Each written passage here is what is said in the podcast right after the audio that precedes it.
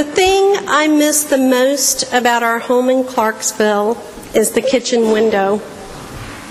Not the pretty bay window that looks out on the backyard, and not one of the full length windows that almost spans from floor to ceiling. Instead, the window I miss the most is completely unassuming. It's a simple window located over the sink. It measures maybe 30 by 36 inches. Once in a while, this westward facing window would glow bright pink or deep red or an almost fluorescent orange with the unobstructed rays of the sunset. If this happened while we were fixing dinner, we would stop in our tracks. If one of us were washing dishes, we often called the other to come and see. But of course, the window wasn't always a brilliant light display, bright and full of life. Sometimes the window framed a dark gray sky full of ominous clouds. Most of the time, it was just ordinary, something you could pass by without giving a second glance. Still, looking back now, it was a sacred space, because even at its most ordinary, this window bore witness to the beauty and majesty underlying all that is, as well as to the promise of more sunsets I suspect the same was true of that bush on Mount Horeb. Moses had probably walked by the bush numerous times before while watching his father in law's sheep, the bush not even registering in his consciousness. But in today's reading from Exodus, the branches are blazing. It's enough to draw Moses off his usual path. Once he's turned his attention to the bush, God speaks to him through it, saying, Come no closer, remove the sandals from your feet, for the place on which you are standing is holy ground. And then, of course, God tells Moses that God plans to deliver the Hebrew people from oppression in Egypt and bring them to a land flowing with milk and honey, and to do all of this through Moses. I wonder what it was like for Moses to pass by that bush the following day and the day after that Despite the fact that it was no longer obviously aflame with God's presence, was it still sacred ground for Moses? On the days that followed, when the branches were ordinary, did Moses still trust that God was with him? And what about even later in his life?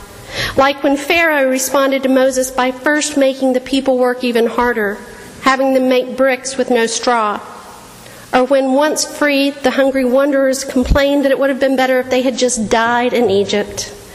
Or when the people made and worshiped a golden calf while Moses was up on the mountain talking to God. Or when Moses was so tired of caring for the people in the wilderness that he reminded God that he wasn't the one who gave birth to all these people in the first place.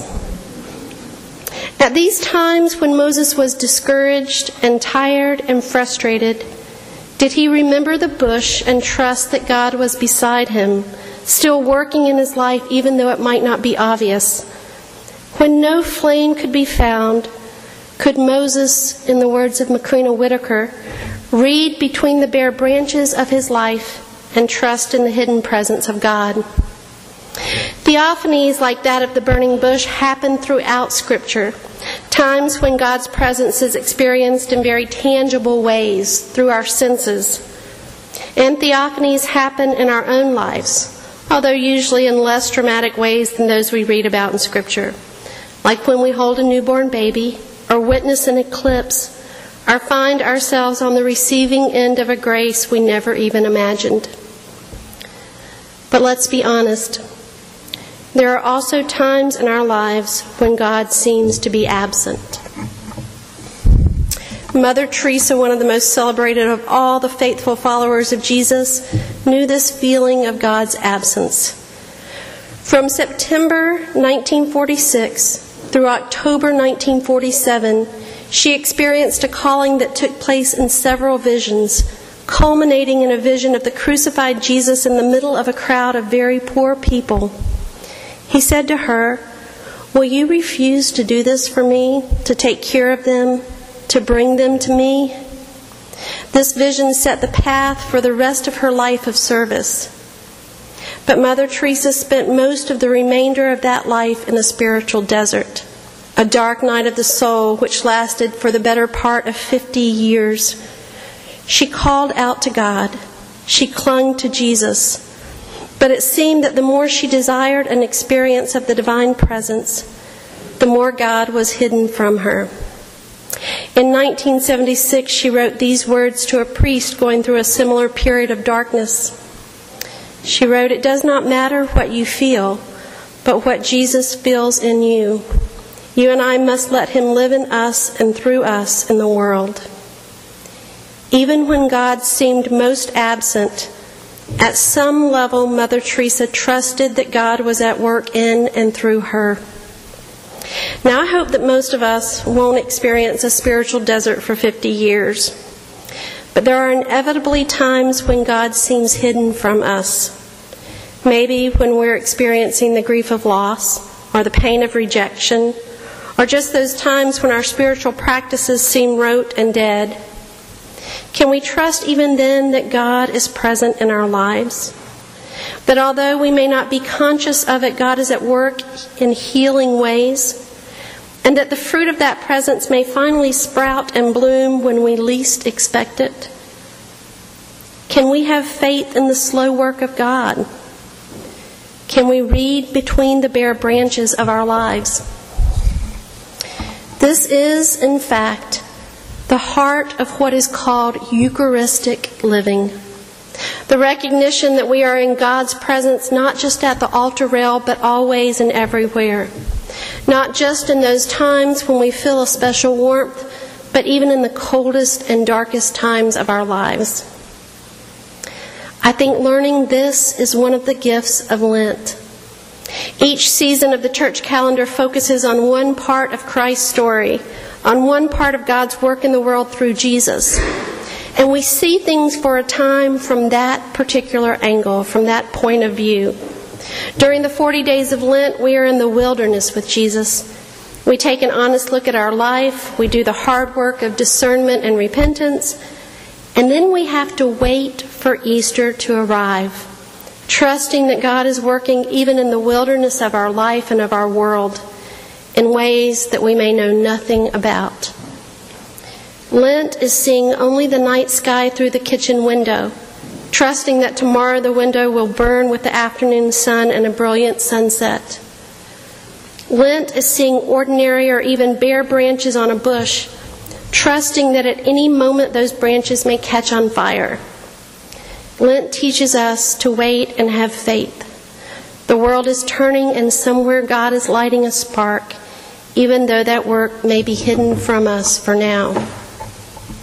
In short, Lent teaches us to trust that the ground on which we stand is still holy, despite its ordinariness or even its barrenness.